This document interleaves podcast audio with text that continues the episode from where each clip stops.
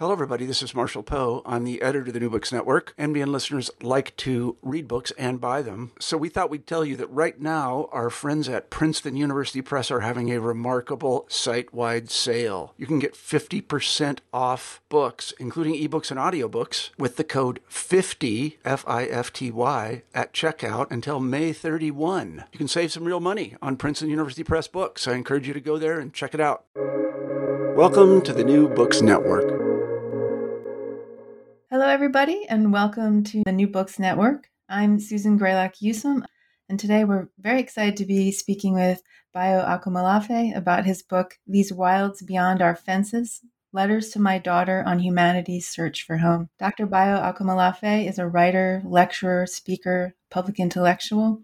He is executive director and chief curator for the Emergence Network, a post activist project and he's host of the online writing course We Will Dance with Mountains Writing as a Tool for Emergence. He's co author of We Will Tell Our Own Story and author of These Wilds Beyond Our Fences, which we will talk about today.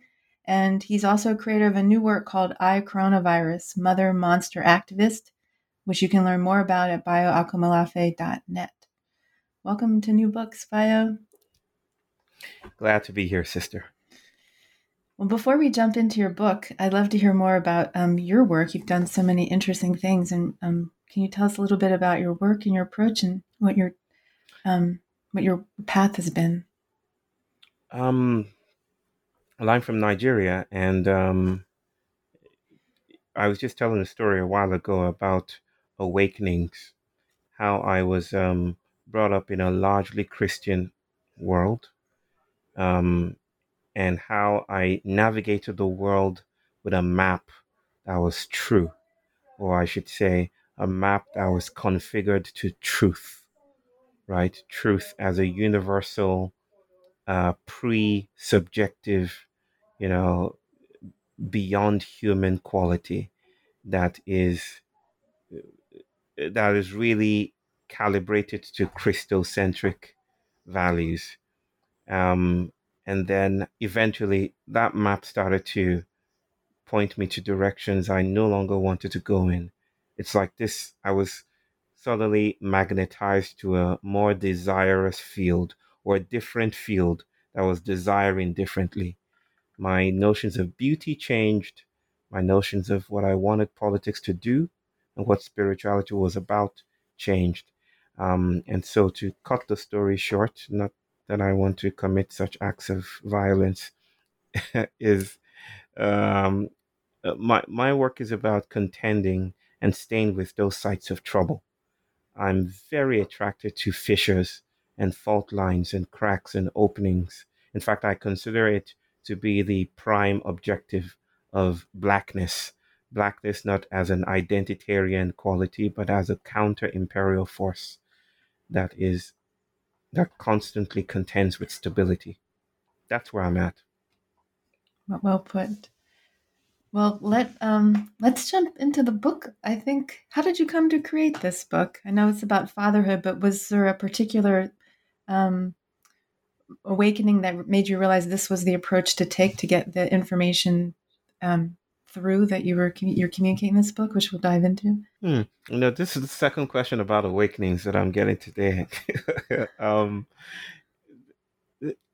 I think, in a sense, the book created me.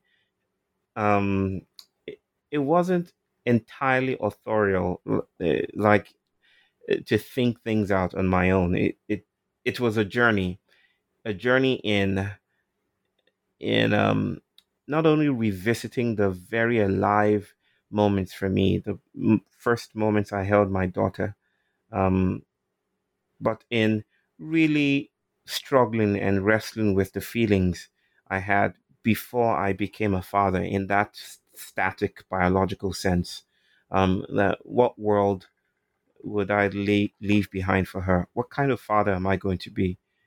Me who lost my own father when I was a teenager um, uh, what do I do with this hole in my body, and and what does it mean to show up for my daughter in these very charged times, and and so um, it was stained with the questions. The book kind of met me halfway, and um, gave birth to itself in, in some way, perverse way. Um, the, the, book is uh, not just about fatherhood and um, especially fathering a daughter, but um, home and what home means.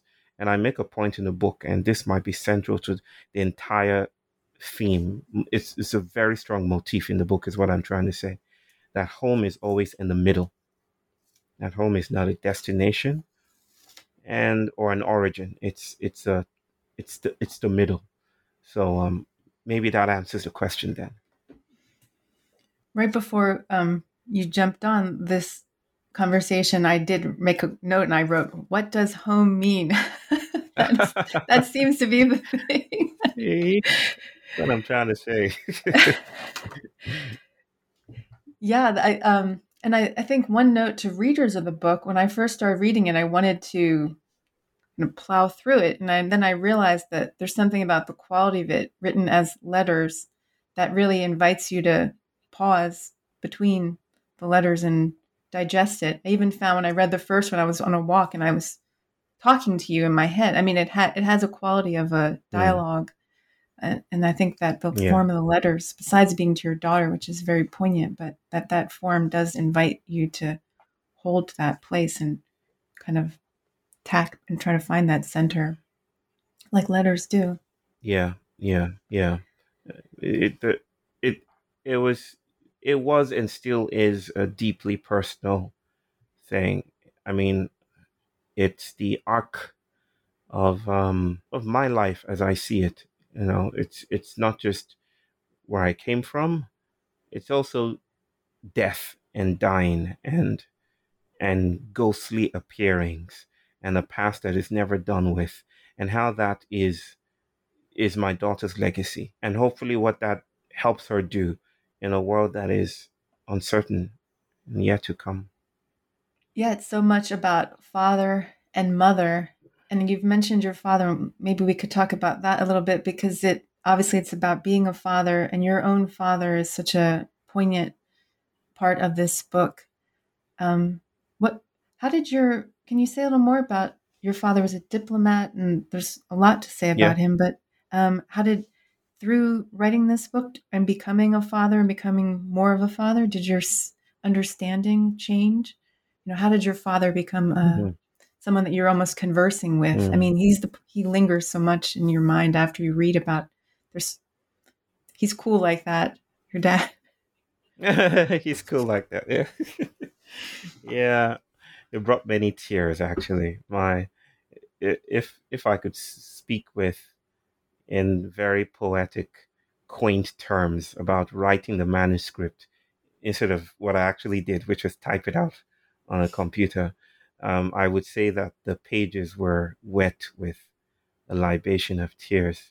Um, remembering my father wasn't just um, recalling uh, precious memories, it was about inviting him to be present. You know, it was giving space for a ghost and a ghost not as a uh, figure of um, you know the figure down the hall or the horrific you know ways that it's that ghosts are cinematically portrayed it, it was more about it was more about acknowledging that the invisible is already threaded through my vocation to be father to become father that my failures and their tetherings you know their their anchorage. My failures are already, in some sense, a gift. Some things that transcend me, exceed me, and that my best intentions may not pan out. And I have to, you know, look to ancestry. My father being the most um, proximate figure of ancestry for me. I didn't quite know my grandparents. Um, uh, and to contend with him, to stay with him, you know, to make room for him, to be hospitable to not just memories, but his mustache and his smile and his own demons, is to perhaps make more room for my own children. Yeah. Yeah, I've had that experience myself, losing my father as a teen. I think there's an interesting there's the myth of the father and the reality, and it all swirls around and how Yeah. it moves forward and anchors you. Yeah. I think that's actually almost the how the your book works. I think uh, what it offers because you it's there's this beautiful quality of the of how you manage to take the everyday life or, and mythic and stories and they are all seamless that there's not this that it's almost teaching you how to understand life in that way where there's a seamlessness between stories or myths and what is actually happening moment to moment. The Peugeot in the driveway is all the same as you know the past the future and the stories. Can you say a little more about that? I mean obviously that you've got you've learned how to live in the mytho mythopoetic in a way that i think many of us feel Yeah. is a skill we need to recover. Mm. And and we are always the the modern isn't the dismissal of myth, right? It's the it's just a p- performance of different kinds of um, myth, and it's a it's a performance of dismissal, not quite a dismissal, but a performance of dismissal, um, which is which is still cosmologically and mythopoetically um, vibrant. Um, I I wouldn't take full credit for this though, because I grew up in a culture where the world is was yet to be conspiratorially alive. That every morsel of air and oxygen is thick with rumors. You know, it's thick with rhymes and whisperings. We call it aye, and I think I wrote about that in the book as well. Uh, it, it, it's that it's that nothing is ordinary that isn't already extraordinary. And and and that the extraordinary desires to be ordinary because the ordinary is already woven through uh, threaded through with uh, multiple beings. We also have a term um, orita. Didn't quite get to orita in the book. I will get to it in my second book or in my third book actually. Um, but the idea of the crossroads is um, I did say a thing or two, or two about crossroads. I think. Well, the idea of the crossroads is is where bodies meet, right? Um, so I guess what I'm trying to say is that I've always I've always lived, even within the city, in uh, a milieu that privileged this idea that there are things around us that we are cradled by the invisible. We are um, supported and subsidized by the things we cannot see. Um, and in a sense, I think we are regaining those of us living in and gestating in modern settlements um, as we're witnessing the insurgency of the invisible, like a pandemic or like critters bursting into the scene and disturbing our calculations of the future. Know, we are now learning to we are now learning to social distance maybe social distancing is a pre-intentional rite of passage or a ritual, a way of making space for the thing in between, even though we don't name it that. yeah, I love that. You're making me think of all these stories of bears walking through downtowns and that have been happening in the Uh-huh. last. Uh, Yeah. We should also talk about the mother because even though it's ostensibly a book about father, it's there's it's you know Oh, the very yes. first line is "Mama, I don't want to be alone again," and then yes. the, the very end, what you say to your daughter is, "Don't forget about this," and most important, tell them about your mother. Um, Yes. And it's such a beautiful piece of the book. Can you say more about the mother? Oh. I mean, yes, you could say more about the mother, but Oh yes, yes, say yes. what you'd yes. like to say EJ, about the mother. uh, I would say, um, uh, some. Let me start. Let me en- enter into this rich question this way. That people often ask me, "Where are you from?" And I've I've developed and cultivated this new habit of saying I'm from the Atlantic Ocean. Um, eh, I'm from the transatlantic, just to give a sense of my migritude. You know, what's her name that you wrote that book about migritude? I forget. Uh, I forget her her name if she's listening. Um, but to give a sense that we're not from a static place, that we're we're from movement, and we're in movement, and we're going to movement. So, um, uh, the transatlantic is just this rippling, diffractive space it's a middle, if you will, between continents. And I feel that we are, in a sense, from between places. So I like to say now that we are, um, I, am from the transatlantic. And I mention this because, you know, um, the, the book, yes, though about fatherhood, is about, you know, this tension. And I don't want to portray it as a, uh, a binary, but mm-hmm. this tension between uh, mothering or the matrixial web that is the condition for fatherhood, right? Uh, uh, the, it starts, like you say, with mama, and it ends with uh, you know focusing on mama. And right, I would con- I would also say that right in the middle, it's about this material feminism. It's about this. It's it's noticing that, uh, and and you would also notice that my wife's um, voice contests everything I say. Between every chapter is her ah I is her eye rolling text like nah forget everything your father said and I just wanted a book that was about you know contesting the phallic stability of things and that fatherhood is not you know is is is ecstasy is external to stasis uh, you know is is ongoing and that's why I wanted to privilege the tension. Uh, my wife is my life. Um, she's um, people who have read the book would would be introduced to her.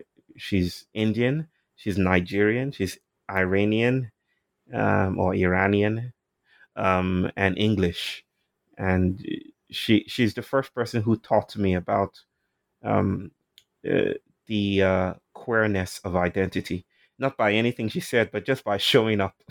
she she she taught me about diffractive presence, and I still learn that from her to this day. She's the anchor of our family, and um, I'm grateful. Without her, this book would not have happened. It's very important to notice that. Yeah. I guess you've hinted you hinted that throughout the whole book about your own father and the, the fallacy of the phallic fallacy of the phallic father because he yeah there's a there's a solidity of your father, but also um, there's always this sense of impermanence. You know, the the black hair dye that drains down the sink, and that just the edginess of being a diplomat where he was, and yeah, the yeah. tension, fear. Yeah, yeah. Uh, he was. Uh, I did. I did live. I I lived under the shadow of this immaculate um, masculinity that I felt my father perfectly embodied. Um, to say that I've outdone or outraced its, you know, its sensuous effects would be to speak too much. I, I, I think I would acknowledge that this is an ongoing work. It's it's intergenerational, and I acknowledge my failures. You know, um, we all have been touched by this you know, this desperate quest for arrival. In my in my case, and in the case of many people who identify as men, it's arriving at a stable masculinity, and and I'm I'm learning to relieve masculinity of that um, toxic tethering to a male body, um, or to stable categories, or or you know, or to anything you know, anything fully articulable. And I'm learning to live in the middle, right there, to acknowledge that I'm porous um, and my failures are rich and how the world shows up.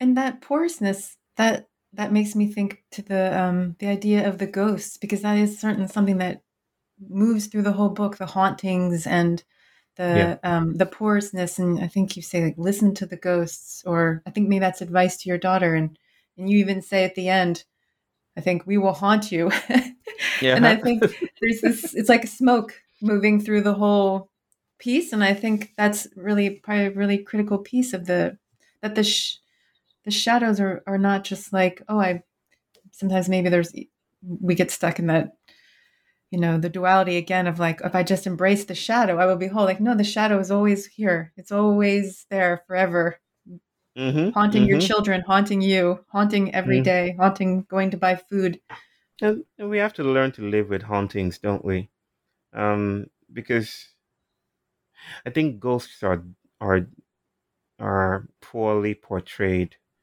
You know, I can't remember. I think it was Zora. Zora what's her full name? Hurston.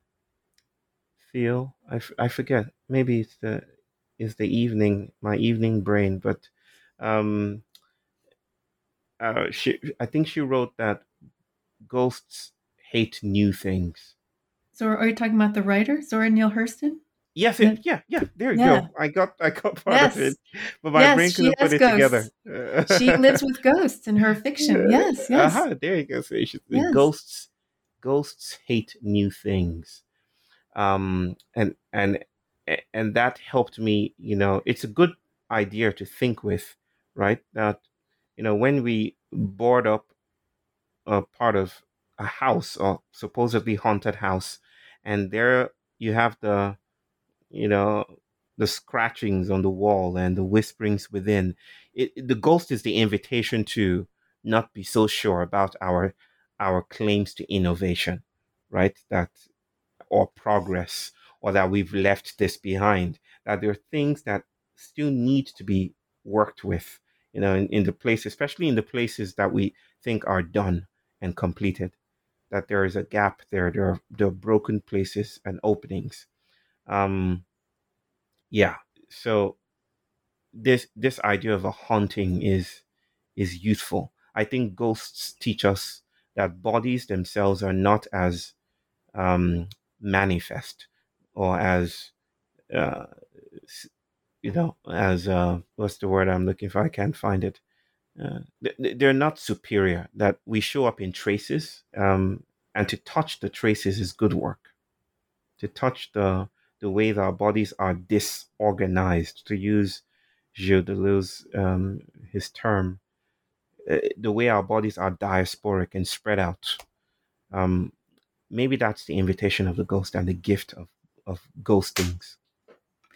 I think um, there's something that you bring up in the book, and we've basically been talking about this, is um, to get away from this idea of saving saving the world, which it seems to be that this, this the new form that you know it's just work that's thinking about climate change or um, sustainability yeah. just takes the same idea and just puts it in this idea of saving and i think you you really embrace that throughout the book and we're using the word embrace and um, as a just changing our paradigm and how we think about that um, and yeah i think one yeah. piece of your advice to your daughter was hug a hug a confused stranger uh-huh. And I uh-huh. think that's an interesting way to think about uh, like a an action to take or advice. Do you want to um, say anything more about this idea that we get stuck in with the saving idea? Saving. Well, salvation and all its eschatological, you know, premises is conservative. It's it's the restoration of the image, right? to use Jungian and Hillmanian um, concepts. It's it's the it, it's it's it's very res- restorative in its in its effects. Um, get back to normal, get a vaccine, um, restore human centrality, restore the economy. You know, get jobs, get people good working jobs, and all of that. It it it kind of reintroduces the same algorithmic uh, dynamics that created and one might say were the conditions of the problem in the first place. I've written elsewhere that justice should always be considered hyphenated. It's not just justice, it's justice, injustice, right? And that in a sense, injustice requires justice to work well. and and and justice leans on injustice. You know, it's it's not just cops eating donuts. I know that American cinematic trope in the car and wondering, oh gosh, when is a robber going to uh, uh, or something interesting going to happen? Like justice desires action, right, to validate itself. Um, and so there's this Hegelian um, dynamic there. There's this push and pull, this master slave um, thing that is going on there um, that keeps on restoring itself. So salvation, I feel, is is a risk, is a risk to take. I'm not saying it's bad or it's evil, but when we push towards salvation, then we are um, then we l- lose sight of all the other things. The third way, what I would call the third way, you know, the trickster's route out of the dualism, the breaking open, the breakthrough. So, yeah, salvation often gets in the way of transformation, and and we may be doing ourselves in if we keep with that. It does feel there's in this time that there's still there's a this is a moment of resistance. I just saw like a young person just said to me, "Yes, I'm I'm vaccinated, I'm healthy, and I'm not going back to work. I'm going away for a year. I'm gonna go, I'm gonna go see what happens." Like there's a resistance to nice. this idea that we're okay, get back. Even yeah, yeah, yeah. I think there's a we still there's a rupture happening, and there's a lot of potential to resist falling back. Yeah, into the stability, into old patterns. Yeah, yeah. And and and the person might go back to work. Yeah, yeah, but but but fugitivity does not have to be successful. Just a crack you know um, is is worlding in its effects however temporal worlding and its effects there's a really um, talking about the book and i think there's always a thought of well what now what how do we move forward and there's a reflecting on how you open the story with with the story of your daughter. She got trapped in the room, and you have to yeah. climb up and to help her. And then when you reflect back at the end of the story, the book, you say, um, "We will never let you wander behind closed doors again." And I think, can you say mm-hmm. a little more about what that looks like, um, and the idea of yeah, the closed door and opening up, you know, beyond our fences, and what that what that might look like practically, if there's any especially as a few years after you wrote that, how that's evolved with you as a father hmm. with a daughter? Mm, well, well, it it means um, being vigilant about the ways errancy often becomes orthodoxy, and and this vigilance is not about manning the gates, you know, not exclusively about that. I'm not saying there isn't room for that, but but it's just to notice that often in resistance, we reinscribe the very dynamics that we're trying to move away from. Or, as some other author put it, that resistance often fails as a gesture of refusal. Um, so it's what I, you know, not allowing Alethea to wander behind closed doors is also our promise to her to not give her, you know, a ready made God you know, not to box her into disciplinary, you know, incarcerations, um, you know, or the aspirations of adultism. It's like staying with the awkwardness that children are awkward, you know, this this this disturbances of our stability and and there is something about staying with children that is philosophy in itself. It's not necessarily uh, an imposition of titles and degrees, but it, it's like there's philosophy, there's work there, and our corporeal assortments and the way we show up in the world and the way we reproduce has given us this gift, you know, of of of being with children, and that is an opening. Those are openings. We could choose to save them by putting them in the family way, or we could stay with the trouble of kids. And so this is what my wife and I have been doing. Um, we've been we've been w- vigilant about closed doors in more senses than one. She can open a latch now. There's no trouble with that. Um, and we're hoping that she will continue to open latches, ideological, metaphorical, social, political, that she will learn to see her seen.